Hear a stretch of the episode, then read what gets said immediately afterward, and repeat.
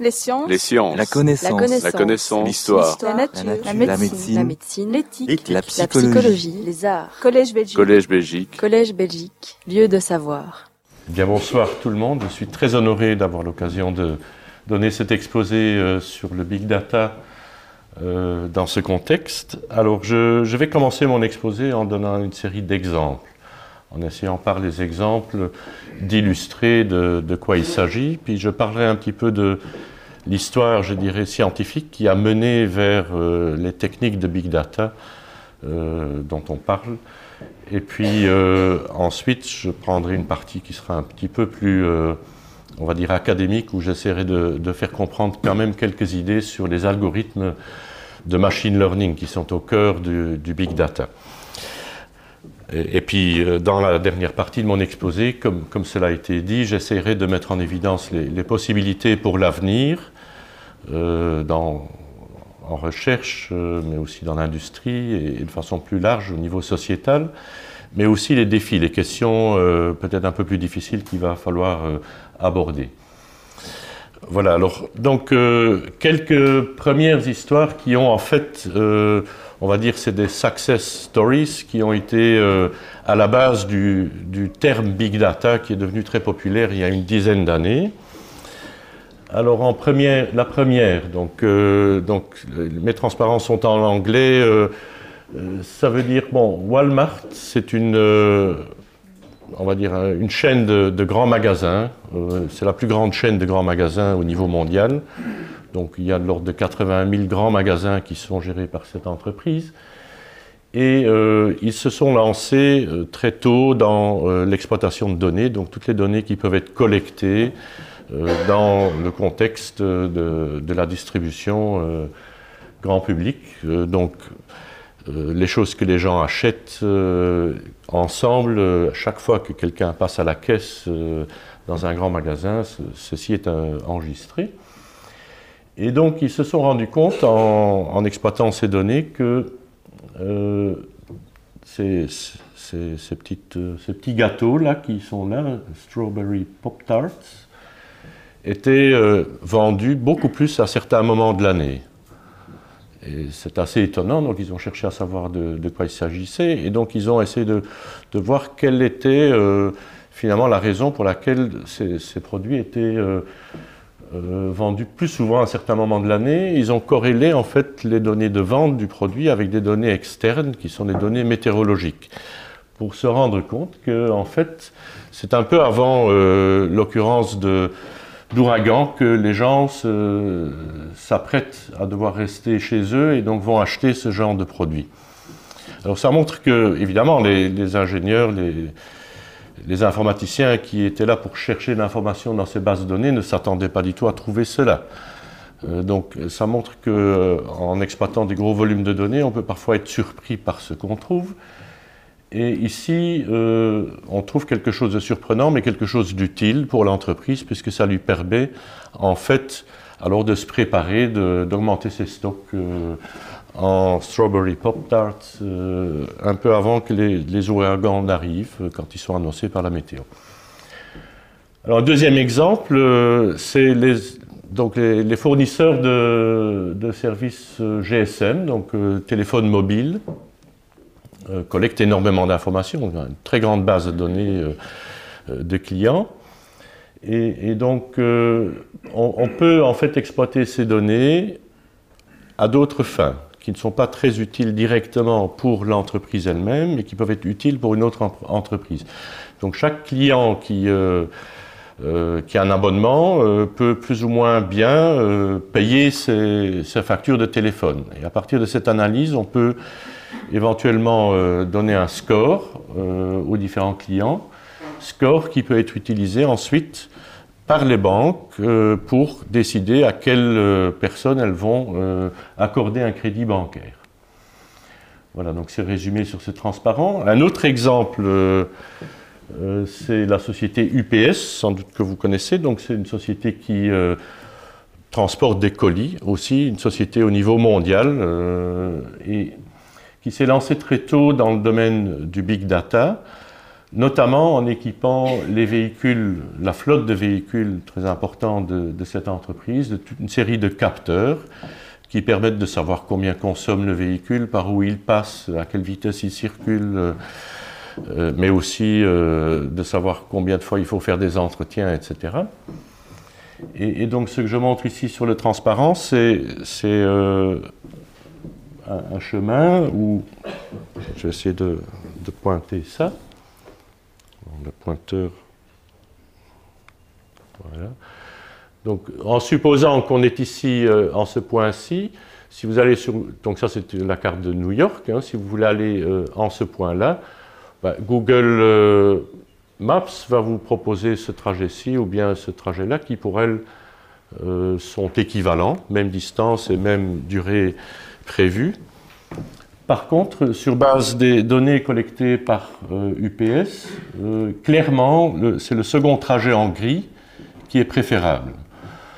Alors, une des explications qu'on peut donner à ça, c'est que c'est un trajet où on tourne tout le temps vers la droite. Donc, c'est un trajet euh, qui est en fait permet une conduite plus cool. on doit moins souvent s'arrêter, qui est moins susceptible de rencontrer des aléas. Donc c'est un exemple que vous pouvez tous comprendre, mais à nouveau c'est quelque chose qui a priori n'était pas attendu nécessairement lors de l'analyse de ces données. Alors le dernier exemple, euh, euh, ça concerne la prédiction des épidémies de grippe. Peut-être certains d'entre vous ont entendu parler de Google Flu, euh, qui est une application qui permet de, enfin qui permettait, parce qu'elle n'est plus active aujourd'hui, qui permettait de voir à quel moment la prochaine épidémie de grippe euh, pourrait apparaître dans les différentes parties euh, du monde, donc différemment pour la Belgique que pour d'autres endroits. Et donc, l'histoire qui est racontée ici sur transparent, donc il y a évidemment des organismes publics aux États-Unis, c'est le CDC, le Center for Disease Control and Prevention, qui a la responsabilité de faire des prévisions des épidémies de grippe, de façon à ce que les, pharmacies, etc., les médecins soient avertis à temps pour permettre, euh, dans la meilleure mesure, de, euh, de, prévenir des conséquences graves. Et Google, ce que Google a fait, c'est qu'ils ont corrélé en fait euh, les prédictions qui avaient été faites pour les années précédentes par cet organisme avec les requêtes de recherche des utilisateurs sur le web. Ils se sont rendus compte que, un peu avant que l'épidémie de grippe n'apparaisse réellement dans, une région, ben, les gens qui habitent dans cette région-là commencent à euh, faire certaines requêtes, euh, ils s'intéressent à certaines choses et donc ils font certaines requêtes sur le web. Euh, peut-être s'intéresser à de la fièvre ou à, certains symptômes. Et donc, grâce à ça, Google a pu en réalité développer une application qui permettait de prédire l'apparition de, ces épidémies plus tôt que ce que les professionnels du CDC pouvaient faire à l'époque. Donc ça fait beaucoup de... Ça, remonte aux années 2008, euh, je pense, euh, quand ça a été euh, mis en route et ça a été disons, la conséquence, beaucoup d'enthousiasme. Euh, malheureusement, euh, un peu après, deux, trois ans plus tard, les prédictions qui ont été faites par ce logiciel se sont avérées complètement fausses. Ils ont complètement loupé euh, une importante épidémie. Et donc le, le, logiciel a été mis hors service. ça a permis d'apprendre aussi que l'exploitation du big data, ce n'est pas si simple que ça. Les patterns de recherche en fait, des utilisateurs évoluent au fil du temps. Il y avait des corrélations qui avaient été euh, utilisées pour faire ces prédictions qui n'avaient en fait rien à voir avec euh, le problème.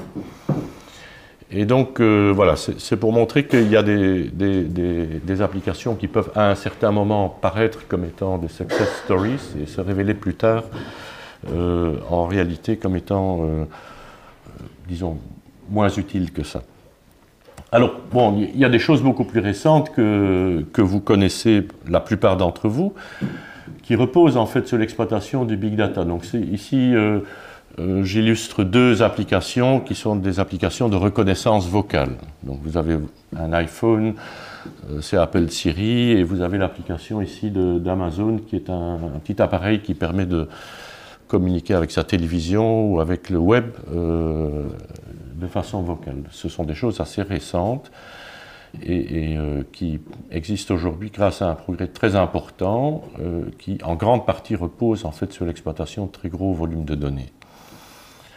Autre application dont beaucoup ont entendu parler, c'est le fameux IBM Watson, donc euh, l'application d'intelligence artificielle qui a été développée par IBM et qui a euh, joué à ce jeu Jeopardy, qui est un jeu, disons, de culture générale, où on doit répondre à des questions, et c'est celui qui répond le plus vite euh, correctement à la question qui marque le plus de points. et donc, quand ce logiciel qui est symbolisé ici par une, par une boîte, euh, a commencé à remporter euh, ces parties de, de. On a aussi considéré qu'on avait fait un progrès important.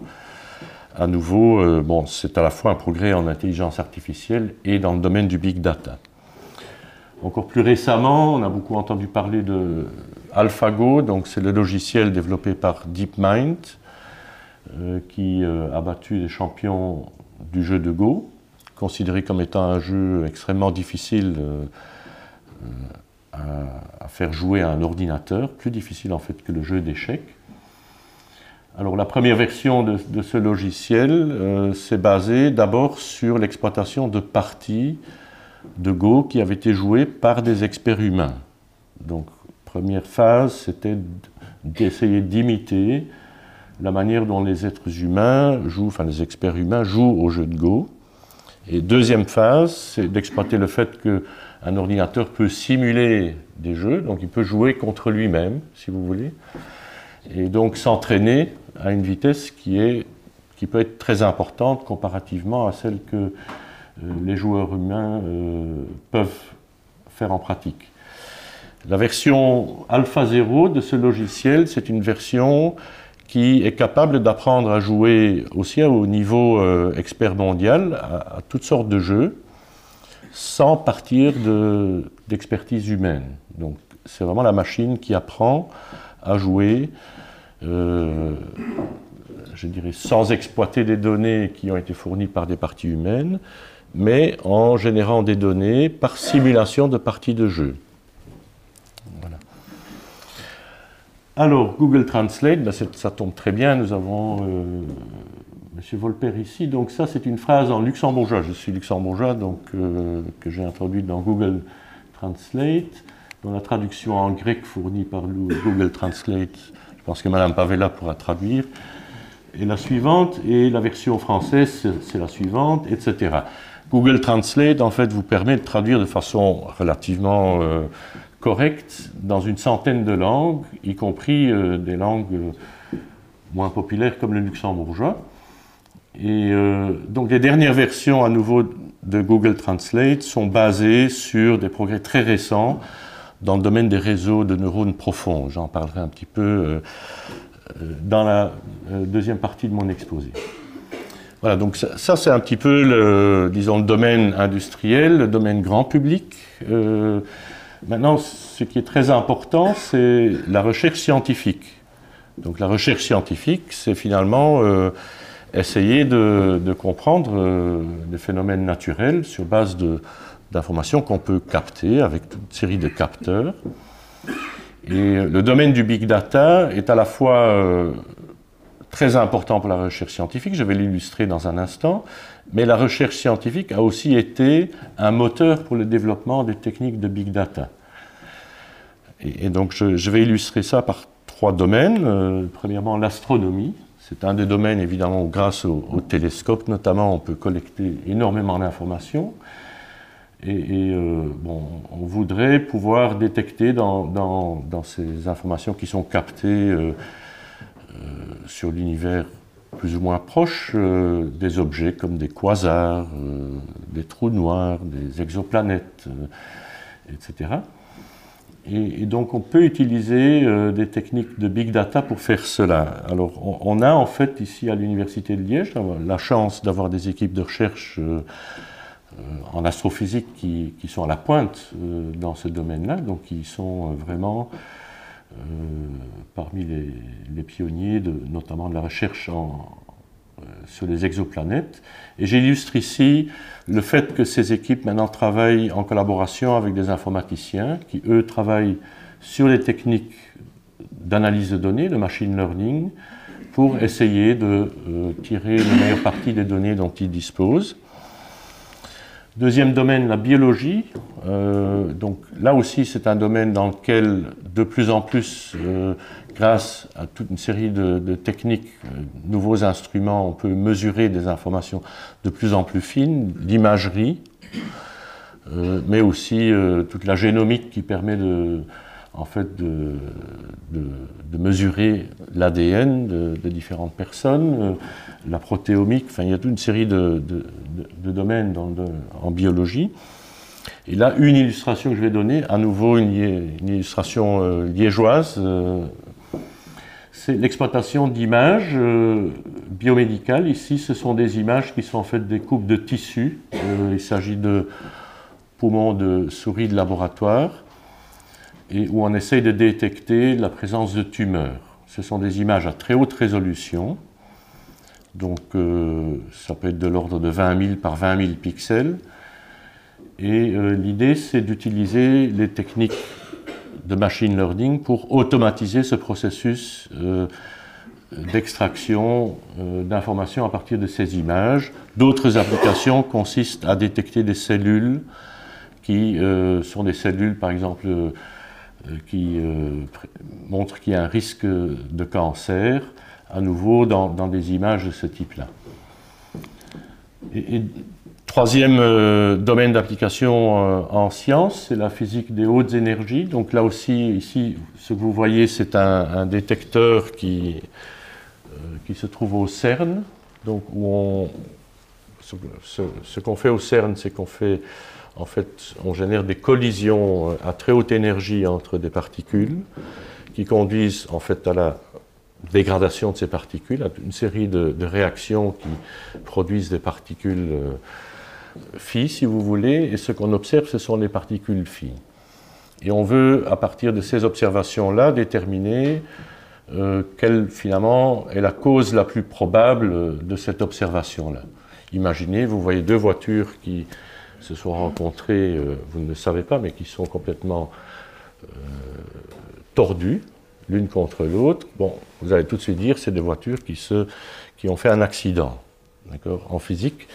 Mais vous n'observez pas l'accident, vous observez la conséquence de l'accident. Ici, dans ce domaine-ci, c'est ça qu'on essaye de faire. Et là aussi, à nouveau, le, machine learning est un des outils qui permet vraiment d'automatiser cette, euh, exploitation de données. le CERN est vraiment un des, laboratoires qui génère le plus de données. Pour vous donner euh, un ordre de grandeur, euh, les volumes de données qui sont conservés, donc ce n'est pas tout ce qui est généré par ces expériences, c'est seulement ce qui est conservé in fine, ça représente de l'ordre de 40 000 terabytes par an à l'heure actuelle. Donc c'est des volumes de données très importants, évidemment.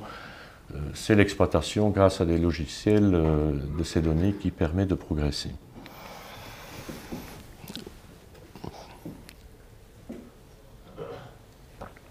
Donc ceci, c'est un petit euh, extrait du site web de l'Université de Liège qui fait référence à une publication récente de chercheurs de, l'Institut Montefiore qui collaborent avec des chercheurs physiciens du CERN et qui ont développer des nouvelles méthodes qui permettent d'exploiter ces données. Alors, euh, avant d'essayer d'expliquer un petit peu comment ça marche, euh, ces techniques de big data, je, voudrais faire un petit retour en arrière d'un point de vue historique. Euh, c'est plus l'histoire de la science en fait. Donc, les débuts, c'est en fait les débuts du calcul de probabilité et de statistique. Alors, on peut remonter probablement plus loin que ce que je, n'ai montré ici, hein, ce transparent. Mais une des premières applications qui est bien connue, c'est la cryptanalyse. Donc, Al-Kindi, qui est un scientifique philosophe euh, euh, arabe, euh, a notamment développé des techniques qui permettent de faire de la cryptanalyse, donc des textes qui ont été encodés en remplaçant certaines lettres par d'autres, sur base de la mesure des fréquences d'apparition des différentes lettres. Hein, si on connaît la langue dans laquelle le texte est écrit, on peut s'attendre à avoir X% de E, X% de W, Y% de W, etc. Et, donc on peut utiliser ces informations-là pour euh, décoder un texte. Donc c'était statistique en fait, c'est le début des statistiques. Euh, les jeux, donc euh, la modélisation des jeux du hasard, jeux de hasard, par notamment Pascal, Huygens. Ensuite, l'analyse des tables de mortalité. Donc là, on est vraiment dans, dans ce qu'on appelle la statistique. Donc l'information utilisée euh, notamment par l'État. Et puis la modélisation du raisonnement logique lorsqu'on est en présence d'incertitudes, avec euh, euh, des scientifiques comme Bayes ou Laplace. Alors j'ai mis ici une petite image liégeoise qui correspond un peu à cette époque. donc c'est normalement une maison qui date de la Renaissance, 16e siècle ou 16-17e siècle.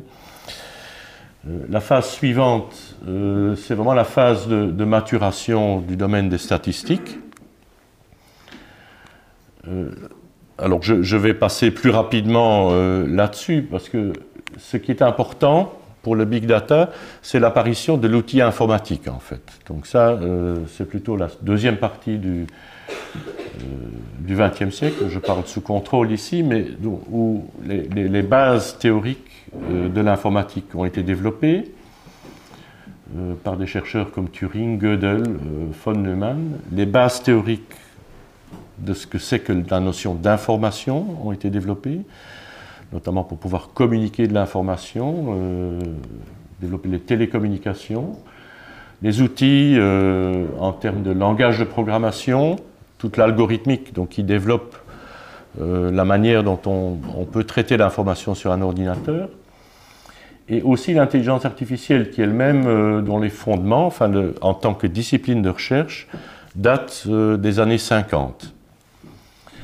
Donc clairement, cette époque, qui, s'accompagne évidemment de, progrès dans le domaine de l'électronique, de la microélectronique, qui ont permis euh, la construction d'ordinateurs de plus en plus puissants, a vraiment été à la base d'un changement important. Mais la phase suivante, qui est celle dans laquelle on vit aujourd'hui, peut appeler l'âge de l'information. Euh, c'est l'apparition d'Internet, du web tel que nous le connaissons. Des, des, capteurs, des, outils tels que les smartphones. Donc chacun sur lui porte aujourd'hui en fait un téléphone mobile qui capte toute une série d'informations, qui permet de savoir euh, où nous sommes, euh, comment nous déplaçons, ce que nous faisons. Et, donc, euh, l'Internet des objets, c'est la généralisation de cette idée-là à toute une série de capteurs qui peuvent être placés euh, euh, dans la nature, dans les, processus industriels et qui peuvent capter des informations et les transmettre. Le calcul, dans ce qu'on appelle le cloud computing et, le cloud storage, c'est la possibilité de faire des calculs très importants sur des ordinateurs qui sont distribués sur le web, dont on n'a pas besoin de les acheter, on peut les louer, on peut louer la puissance de calcul. Et donc pendant cette période-là, c'est vraiment la période où la recherche dans le domaine de l'apprentissage automatique, le machine learning, euh, s'est vraiment accéléré. Et c'est aussi la période où le domaine de ce qu'on appelle la data science, donc la science des données, euh, s'est développé comme une discipline et aujourd'hui euh, donne lieu à toute une série de nouveaux métiers. Voilà, donc ça c'est un petit peu l'introduction générale. Je vais essayer maintenant d'expliquer ce que c'est que le machine learning. Donc euh, c'est quoi? Alors, le machine learning, on peut définir de plusieurs façons. On peut dire c'est le développement de méthodes qui, permettent à des ordinateurs ou à des machines, si vous voulez, d'améliorer leur capacité à résoudre des tâches complexes, résoudre des problèmes. Euh, euh, et donc ça, c'est un peu la définition, je dirais, d'un chercheur en intelligence artificielle qui veut construire des machines qui sont capables, comme nous, euh, de s'améliorer au fil du temps et de résoudre des tâches de plus en plus complexes. Une deuxième définition, qui est plus la définition du, disons, du chercheur qui s'intéresse à l'exploitation des données, euh, c'est de dire que bon, le machine learning, c'est le développement d'algorithmes, donc de programmes informatiques, si vous voulez, qui euh, permettent d'extraire des connaissances à partir de très gros volumes de données. Donc, c'est les algorithmes qui sont utilisés dans les exemples que je vous ai euh, cités précédemment. Et c'est le développement de, ces algorithmes et l'amélioration de ces algorithmes qui constitue la recherche dans le domaine du machine learning. Alors c'est un domaine vaste lui aussi, donc euh, quand on parle de machine learning, on peut parler d'apprentissage supervisé, on peut parler d'apprentissage par renforcement, d'apprentissage non supervisé. Je n'ai pas la possibilité d'expliquer tout ça euh, en une heure ici, donc je vais me focaliser sur euh, l'apprentissage supervisé. Je vais essayer d'expliquer euh, ce dont on parle quand on parle d'apprentissage supervisé. donc imaginez, vous avez un système, on va dire qu'il est composé de deux entités, un environnement et un système qui est dénoté ici en vert. Donc vous avez l'environnement qui va produire des données successivement. Imaginez l'environnement qui, qui, fait que vous recevez des emails. D'accord? Et le système va traiter ces données. Imaginez, vous, euh, vous recevez ces emails, et certains vous les jetez à la poubelle, d'autres vous décidez de les lire, et, d'autres encore vous décidez de répondre tout de suite euh, ou de les marquer en rouge pour les traiter plus tard. Euh, donc on peut voir ce, processus de génération de données comme étant euh, la collaboration entre cet environnement et ce système. J'appelle X, par X ici les entrées, donc ça désigne les emails ici, et par Y la décision qui est prise par le système. Donc l'étiquette que vous mettez, vous décidez d'effacer l'email, etc. Imaginez que vous avez collecté des données euh, pendant un certain temps, vous avez un certain nombre d'emails qui sont arrivés, vous avez vu ce que, enfin l'ordinateur a vu ce que vous en avez fait. Vous avez donc une table ici avec un certain nombre de lignes. Vous avez d'un côté euh, l'entrée, dans mon exemple l'email, et de l'autre côté la sortie, dans mon exemple la décision effacer ou pas effacer, spam ou pas spam, quel que ce soit. Et l'idée, c'est de, de développer alors un algorithme qui peut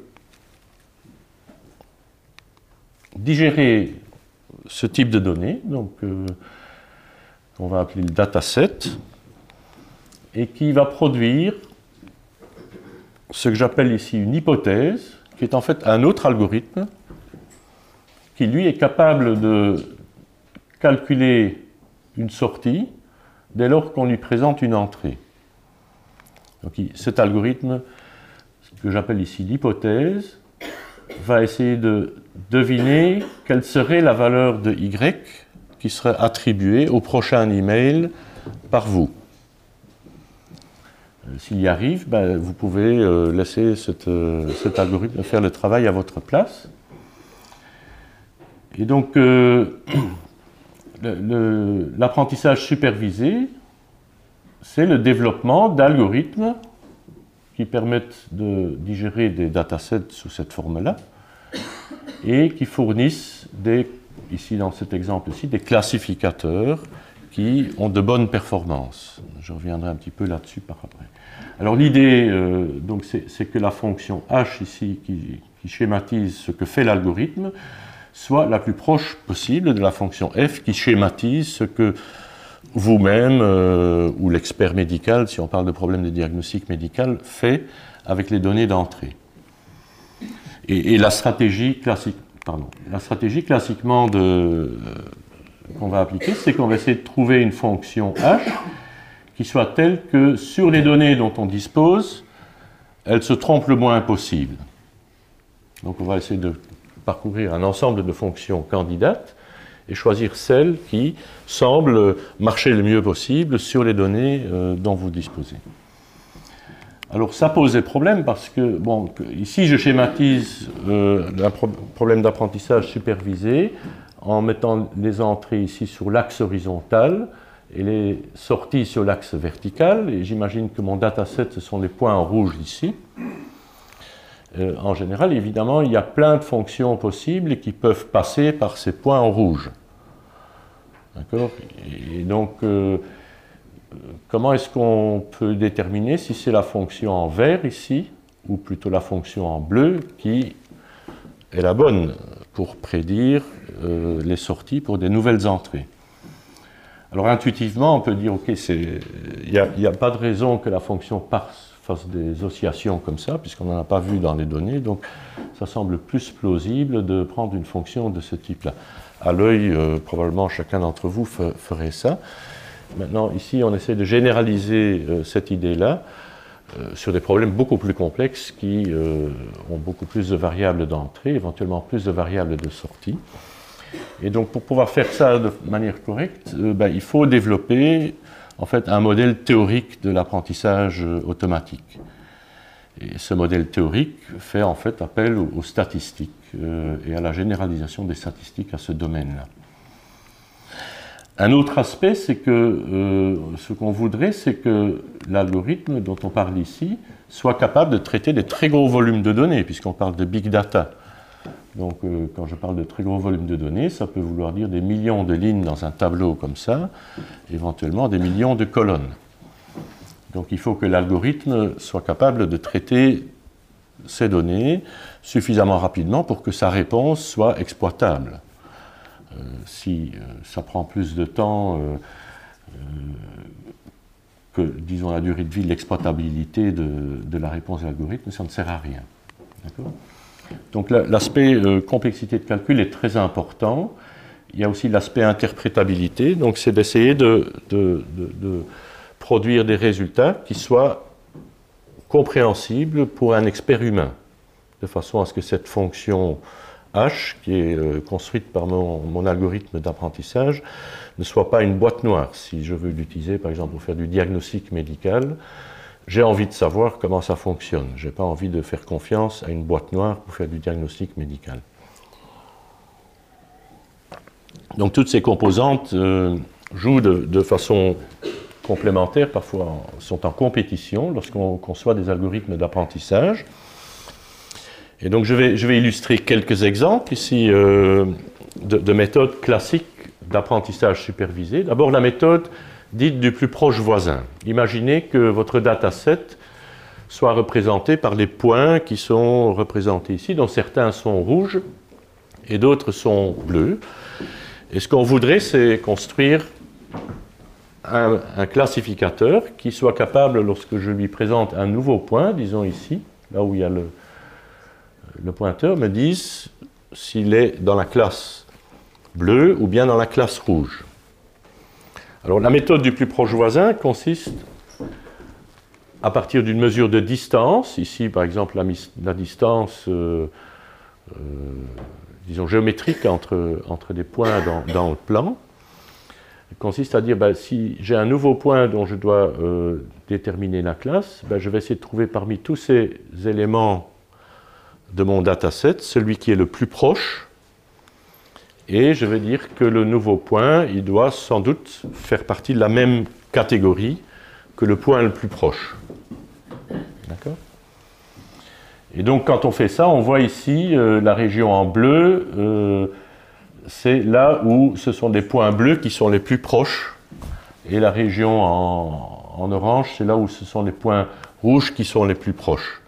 Donc la classification faite par la méthode du plus proche voisin, ici dans mon exemple, tout ce qui est là dans cette région-là est dit bleu, tout ce qui est dans cette région-ci est dit bleu, et tout ce qui est par ici, etc., est euh, dit rouge. D'accord? Donc c'est une méthode très très simple, pour autant qu'on ait euh, défini une mesure de distance entre euh, les, objets dont on parle. Donc si je veux faire de la classification d'email, il faudrait que je définisse une mesure de distance entre deux emails de façon à savoir quel est le, plus proche dans mon dataset. Une autre euh, euh, classe de méthodes, c'est ce qu'on appelle les, méthodes linéaires. Donc là, ce qu'on essaye de faire, c'est à nouveau illustré ici à deux dimensions, c'est de séparer les éléments de classes différentes par ici une droite, donc une fonction linéaire en fait des deux variables ici qui caractérisent mes données. Et donc, selon qu'on est d'un côté ou de l'autre côté, on va classer dans la classe bleue ou la classe rouge. Et l'algorithme d'apprentissage va déterminer en fait les équations de cette droite à partir des données qu'on lui soumet. D'accord? Troisième euh, catégorie de méthodes, c'est ce qu'on appelle les méthodes euh, à base d'arbres de décision ou de classification. Donc ici, le classificateur, je n'ai pas représenté euh, le dataset, mais le classificateur se lit en partant ici du haut. Il teste, par exemple, une variable qui mesure la hauteur, enfin la taille d'une personne, et puis en fonction de ça, si c'est plus grand que 180 cm, décide que ça doit être un homme. si c'est plus petit ou égal à 180 cm, il va tester le poids, donc il va regarder le poids de la personne en question. Et euh, si la personne euh, est néanmoins très lourde, il va dire oui, ça doit être un homme quand même, sinon ça doit être une femme. Donc c'est un classificateur qui fait appel dans ce cas-ci à deux variables euh, évidemment, on peut construire des arbres de décision beaucoup plus complexes. Et, là, l'algorithme d'apprentissage va construire automatiquement, à partir du dataset, ce genre de structure. Et vous voyez que euh, ici, ben, vous pouvez interpréter, vous pouvez comprendre ce que fait le classificateur. Donc, un des avantages de ce genre de méthode, c'est l'interprétabilité. Vous pouvez dire, bon, ça n'a pas de sens, euh, ce genre de classificateur, et donc le remettre en question. Alors, dans les méthodes classiques euh, qui, existaient, je dirais, euh, au début des années 90, il y avait aussi les réseaux de neurones artificiels.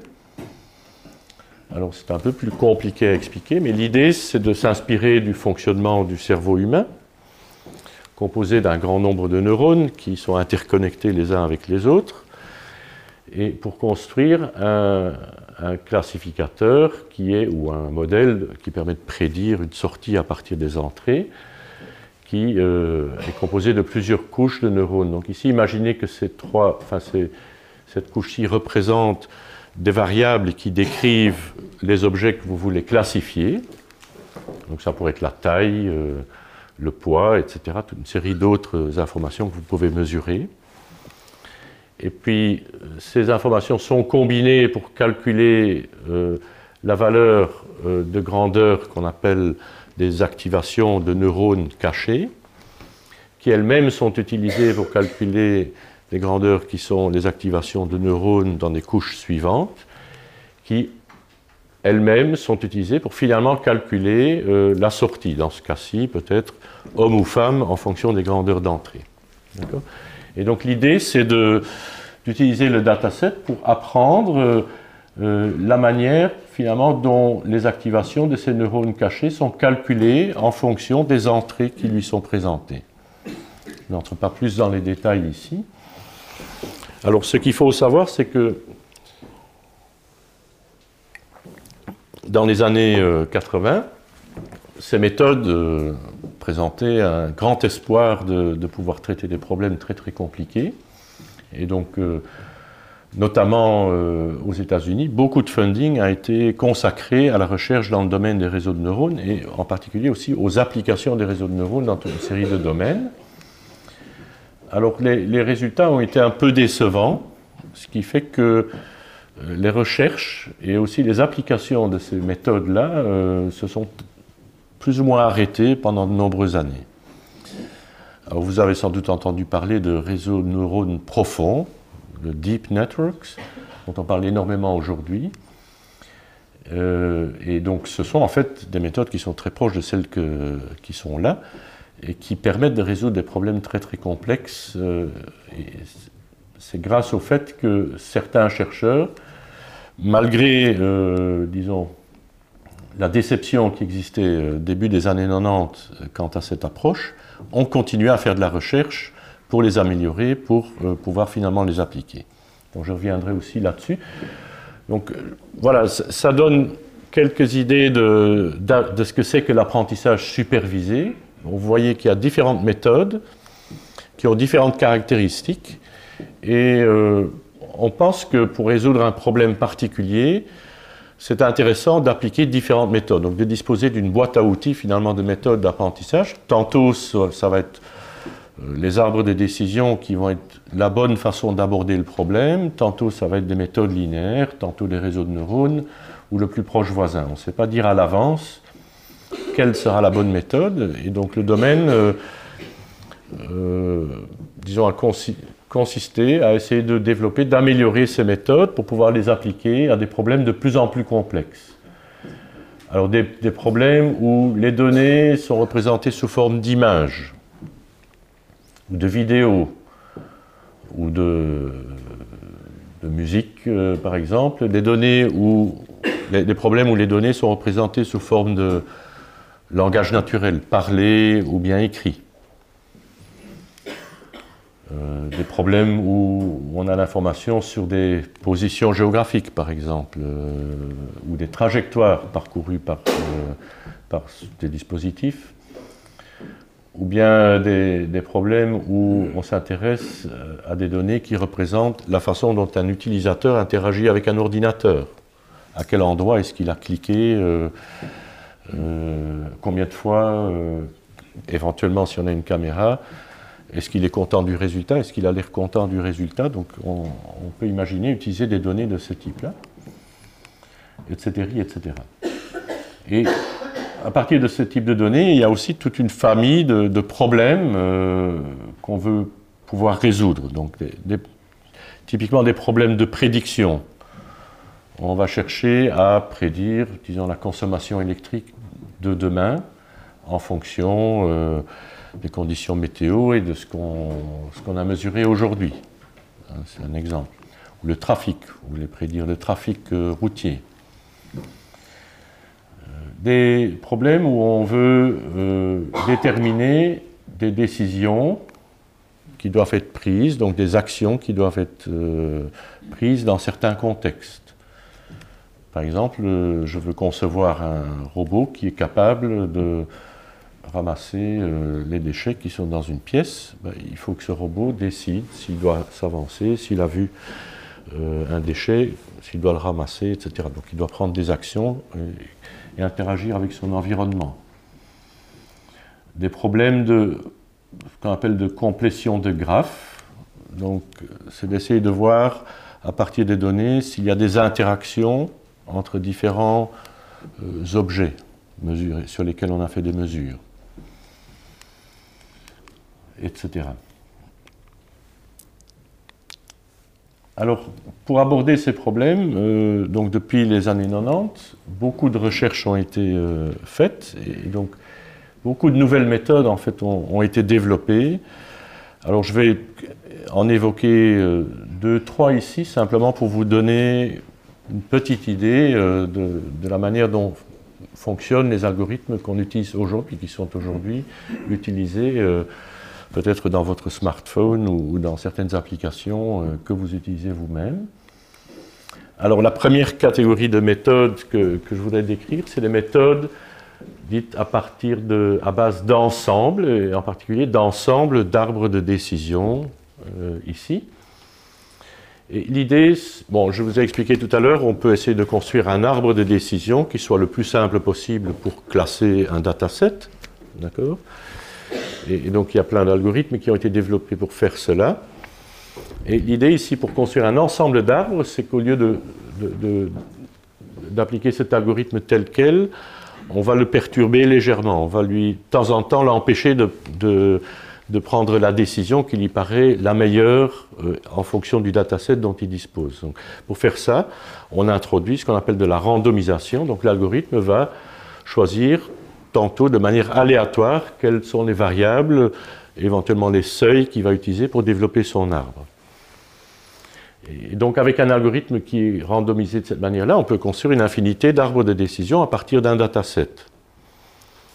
Et on peut ensuite utiliser euh, cet ensemble d'arbres de décision, pas une infinité, mais disons un grand nombre, en pratique peut-être quelques milliers, euh, en demande à chaque arbre de faire une prédiction. Donc chaque arbre va prendre euh, la donnée d'entrée et en fonction de ça, la percoler dans l'arbre et puis prendre une décision qui est associée à la feuille de cet arbre-là. Si j'ai un millier d'arbres, j'ai un millier de, réponses comme ça, qui peuvent être légèrement différentes les unes des autres. Et puis on fait voter ces arbres, c'est la majorité qui va, qui va l'emporter. Et euh, donc il se trouve que cette idée-là, qui est extrêmement simple, permet d'améliorer très fortement la précision des classificateurs produits par euh, les méthodes d'arbres de décision. Donc ça a permis euh, réellement un, grand progrès. Et le fait de, randomiser permet en fait même d'accélérer l'algorithme. Donc l'algorithme est plus rapide parce qu'il fait des choix aléatoires plutôt que d'essayer de faire des choix optimaux en fonction des données dont il dispose et, les, plusieurs arbres qui sont construits pour constituer un ensemble peuvent être construits en parallèle.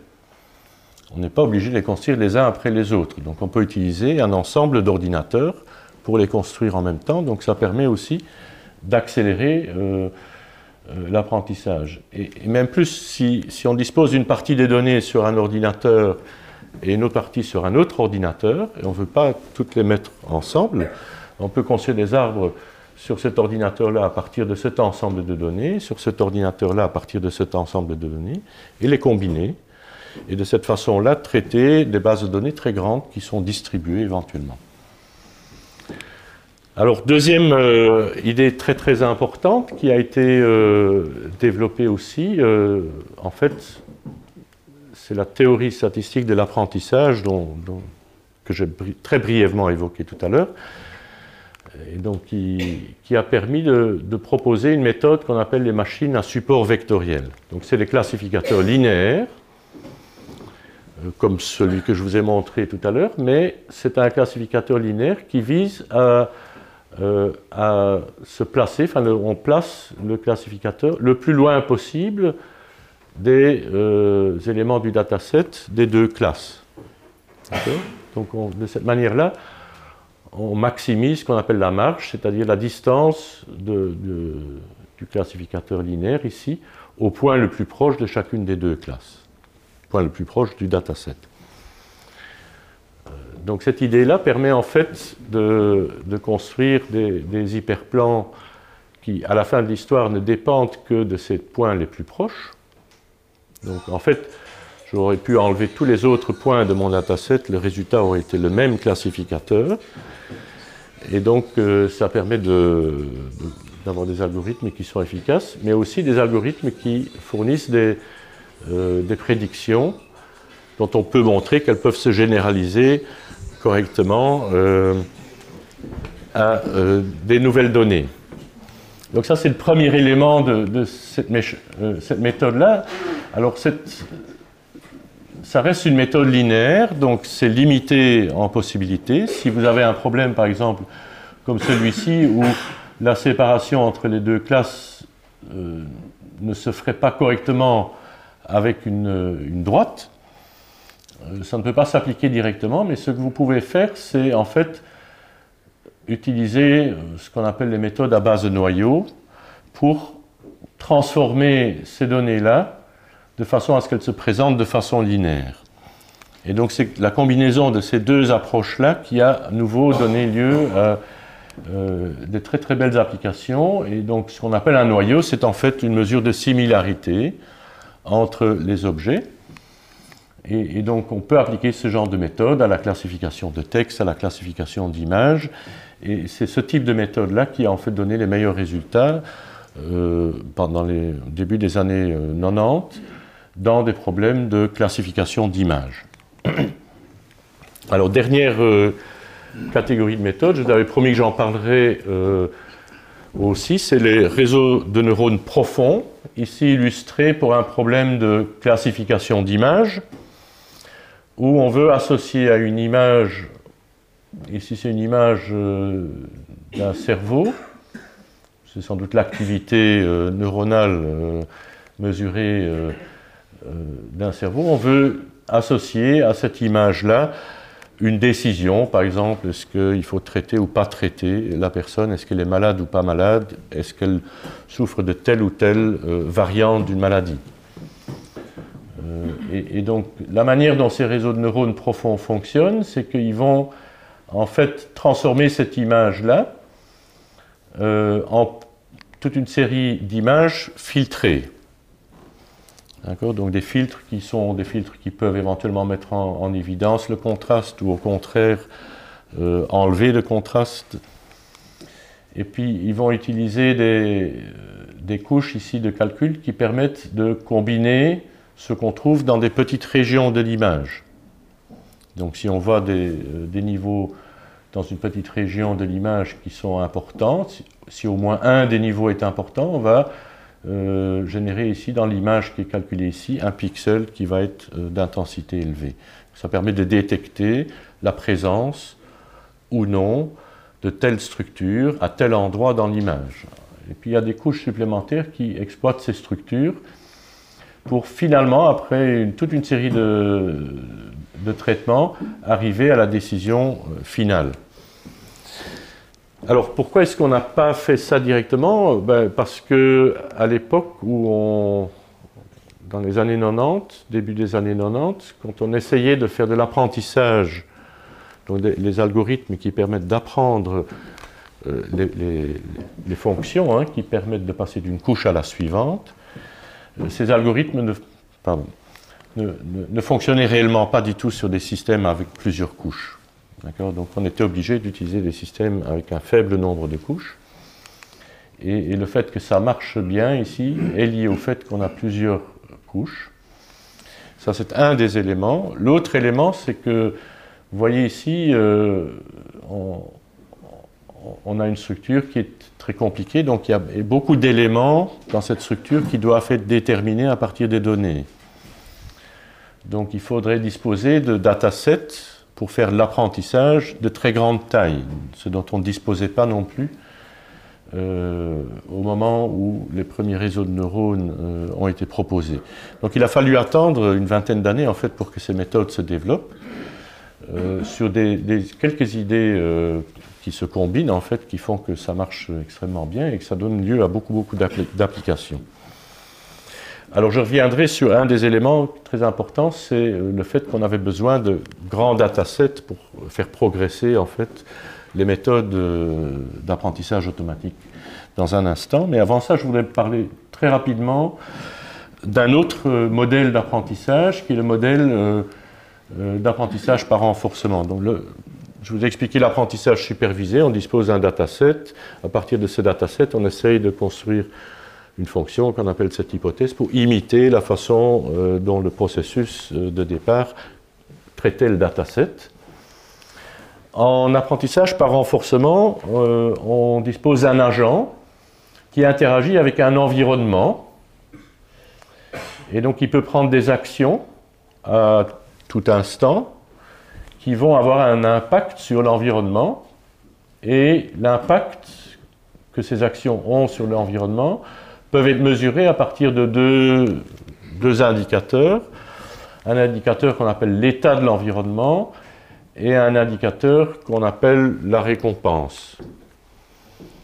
La récompense mesure euh, dans, dans quelle euh, proportion l'agent a réussi à résoudre un problème qu'on lui a soumis. Donc imaginez que l'agent doit se déplacer dans un labyrinthe. Donc il peut décider d'aller à gauche, à droite. Il a, disons, quatre actions possibles. S'il décide d'avancer, ben, l'état suivant, euh, ça va être la nouvelle position dans laquelle il se trouve. Alors, dans, dans l'exemple que j'ai pris, si l'agent décide d'avancer, il avancera, mais dans certains autres exemples, on peut avoir des comportements un peu stochastiques, donc euh, qui fait que même quand il a essayé d'avancer, le résultat c'est qu'il a reculé. Néanmoins, il mesure le résultat de son action. Et puis, euh, lorsqu'il a atteint la sortie du labyrinthe, il reçoit une récompense positive qui lui dit, voilà, tu as réussi à résoudre le problème que je voulais que tu résolves. Et donc l'apprentissage par renforcement vise à apprendre une politique de décision qui à partir de l'état mesuré, décide quelle action prendre de façon à obtenir le plus rapidement possible la récompense la plus importante. Donc en gros, de façon à sortir du labyrinthe le plus rapidement possible dans mon exemple. Ça, c'est le protocole qu'on utilise pour apprendre, par exemple, à des robots de manipuler des pièces, euh, de remplir euh, un verre de bière sans déborder. des choses comme ça. Donc, alors pour, très, rapidement, donc je voulais parler des rôles des datasets publics de grande taille qui ont permis de faire le progrès euh, en machine learning. Alors il y en a plusieurs. Ici, un, premier très important, c'est ce qu'on appelle le dataset Netflix. Donc vous connaissez la société Netflix qui permet d'avoir de louer des vidéos. Cette société voulait savoir comment recommander des nouvelles vidéos à, ses utilisateurs en fonction des vidéos qu'ils avaient déjà louées. Euh, pour faire ça, ils avaient une grande base de données, euh, donc vous pouvez voir ça comme un tableau dont les lignes sont tous les utilisateurs de Netflix et les colonnes sont toutes les vidéos que Netflix peut proposer. Et avec une croix à chaque colonne euh, pour intersection colonne-ligne pour dire si un utilisateur avait déjà regardé telle vidéo. Et donc l'idée, c'est de, à partir de ça, euh, vous êtes un utilisateur, vous avez regardé James Bond, euh, euh, je sais pas moi, Titanic et autre chose. Qu'est-ce que je vais vous recommander comme prochain film? Ben, Je vais intuitivement essayer de regarder dans, ma base de données quels sont les utilisateurs qui ont un profil similaire au mien et quels sont les films que ces, utilisateurs-là ont déjà loués. et, donc parmi ceux-là, je vais proposer ceux que vous-même n'avez pas déjà vu. Ça, c'est l'idée euh, de base. Et donc ça, c'est ce qu'on appelle un système de recommandation. On peut utiliser l'apprentissage pour construire ce genre de système-là.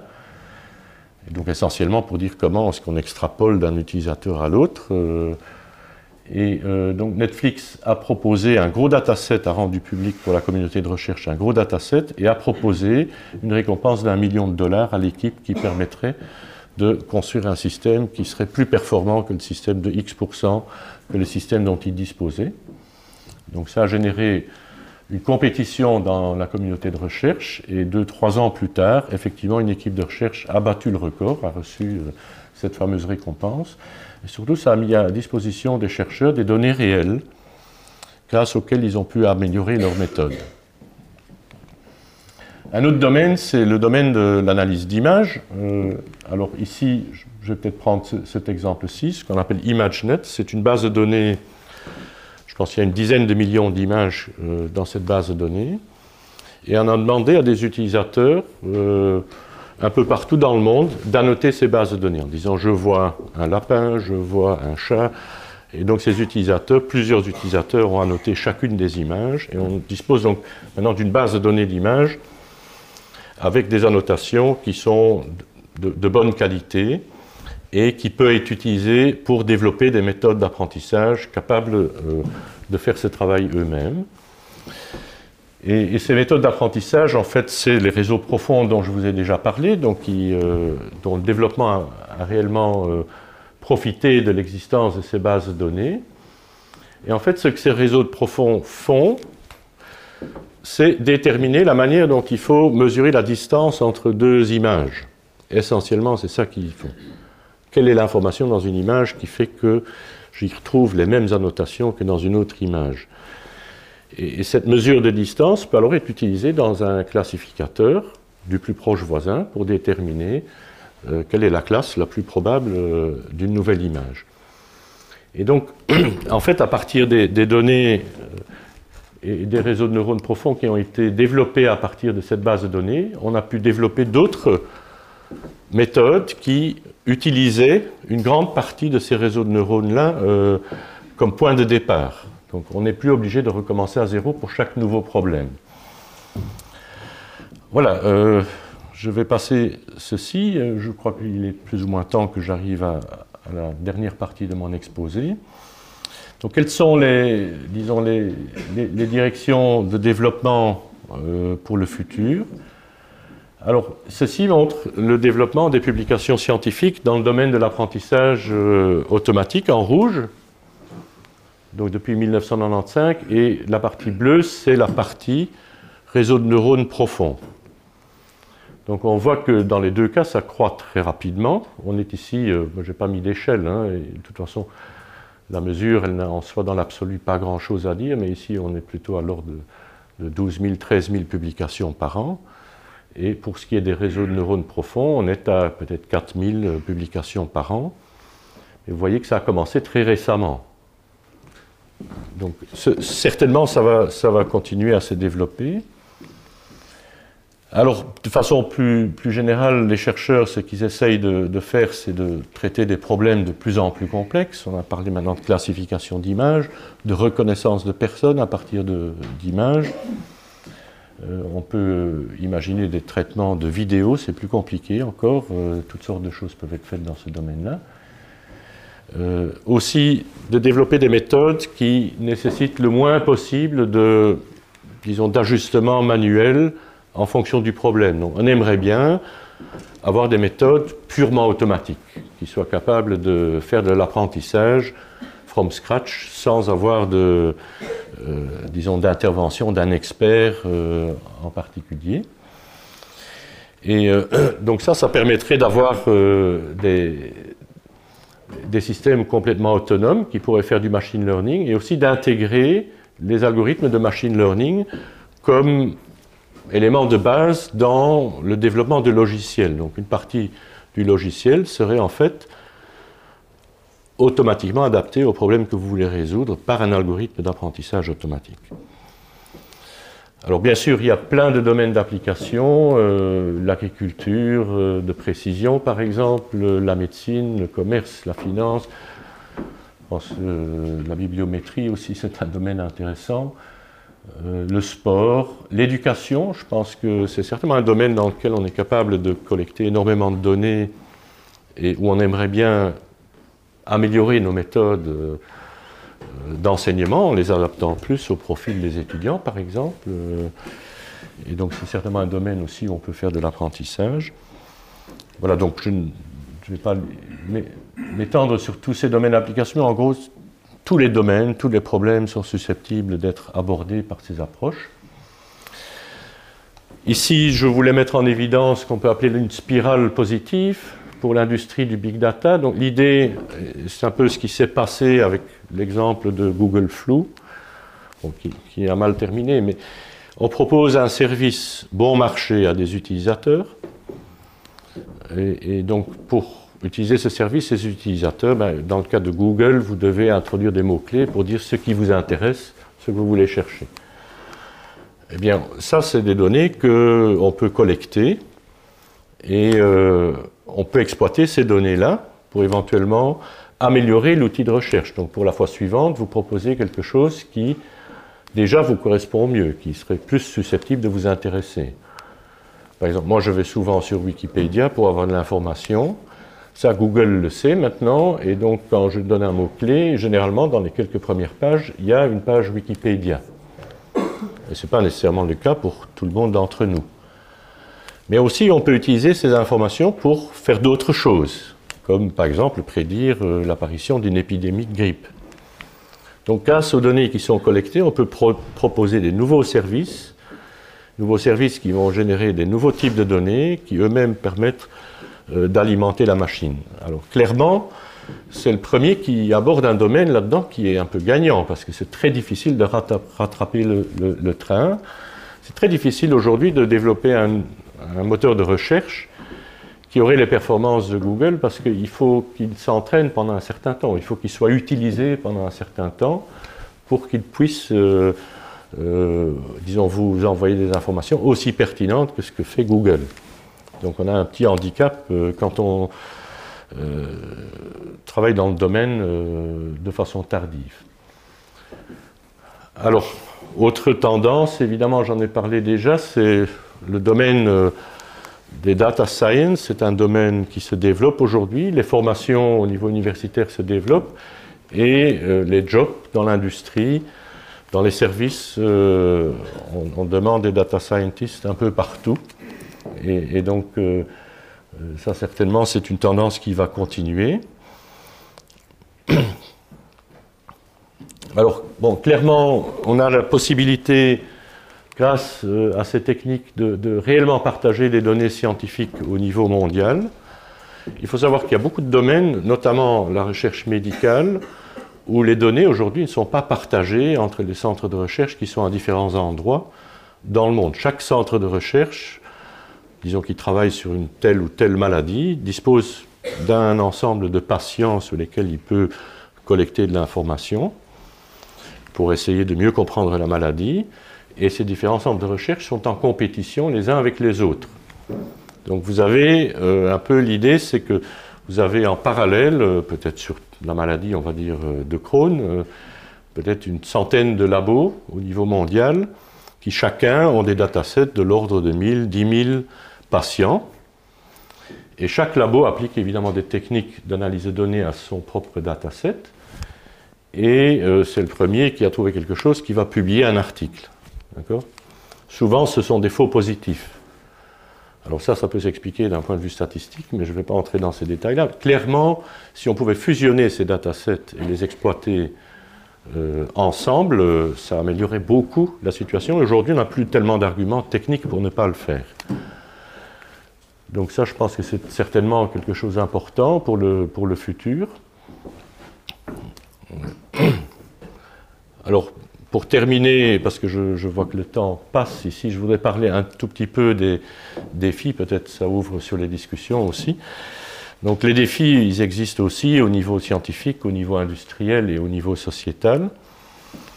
Alors, niveau scientifique, euh, donc faire de l'apprentissage à partir de datasets multiples et hétérogènes. Donc, je reviens à l'exemple médical, vous avez des cohortes de patients qui, mettons, en Amérique du Nord, en Europe, en Europe du Sud, en Europe du Nord, ces patients n'ont en fait pas exactement le même background génétique.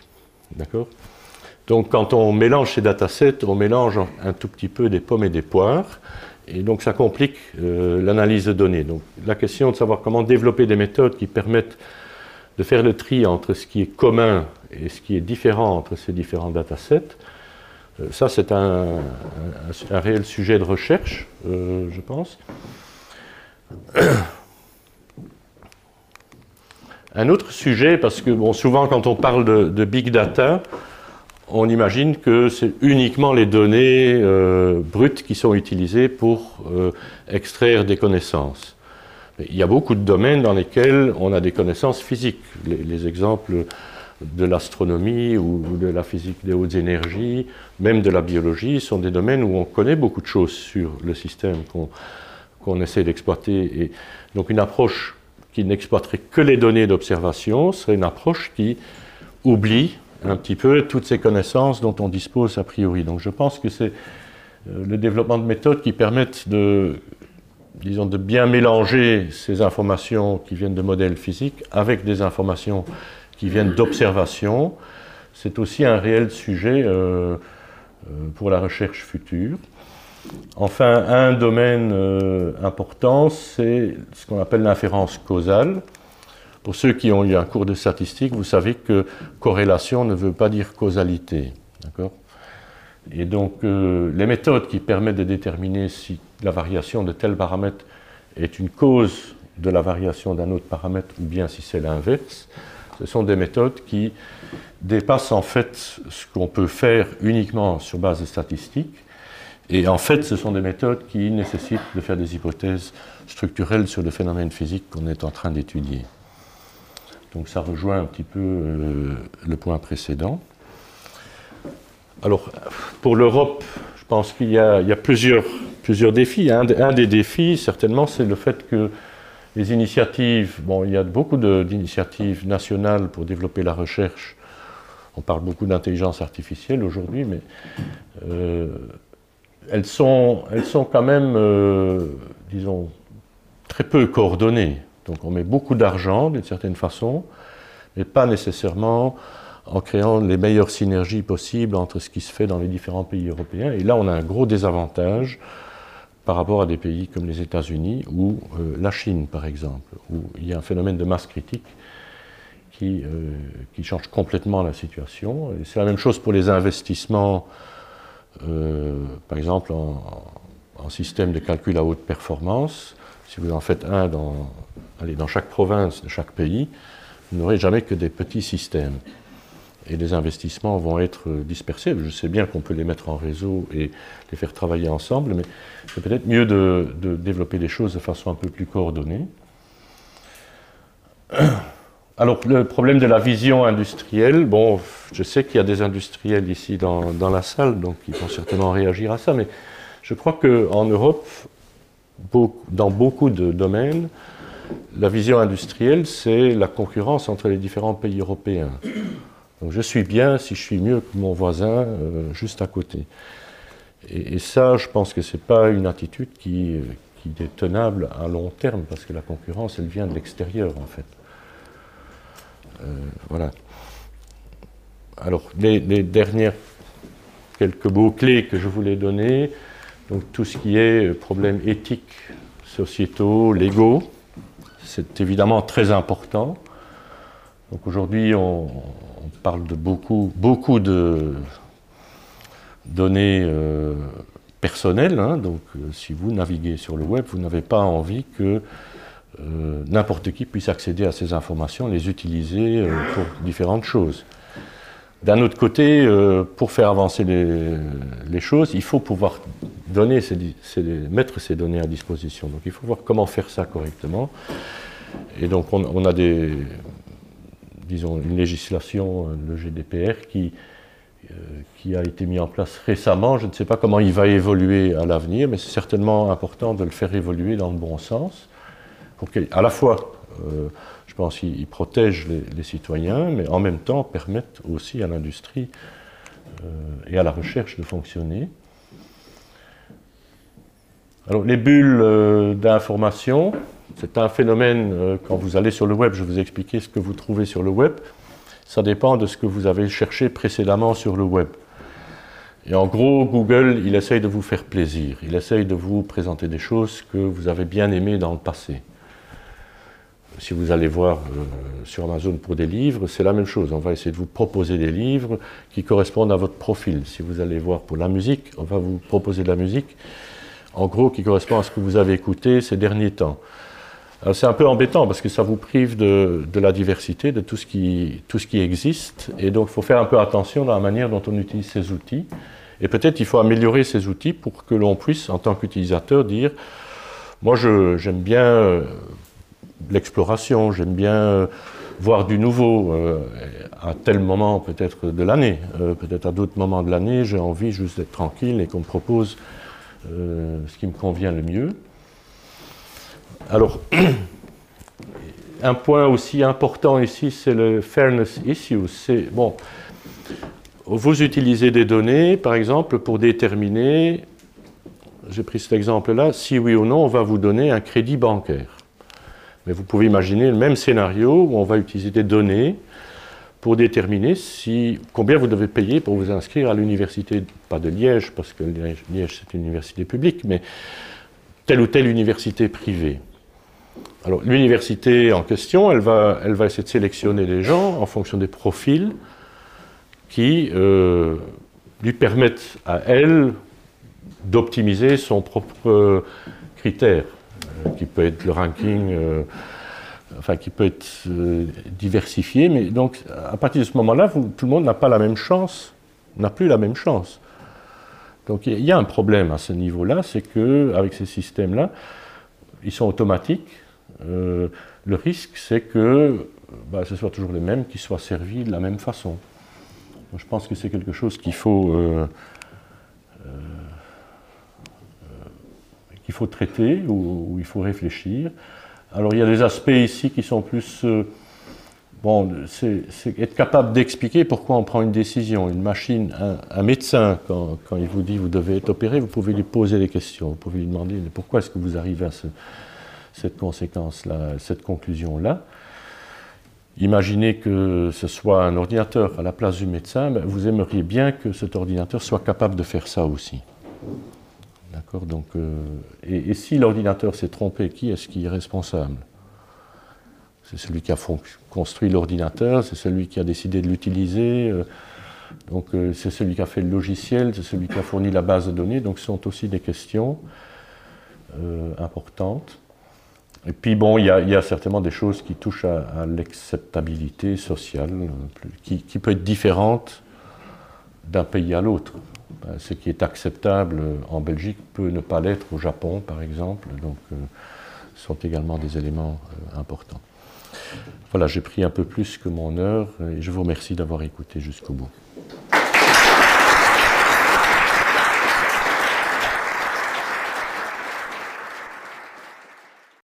Les sciences. Les sciences. La connaissance. La connaissance. L'histoire. La nature. La nature. La La médecine. médecine. La médecine. L'éthique. La La psychologie. psychologie. Les arts. Collège Belgique. Collège Belgique. Collège Belgique. Lieu de savoir.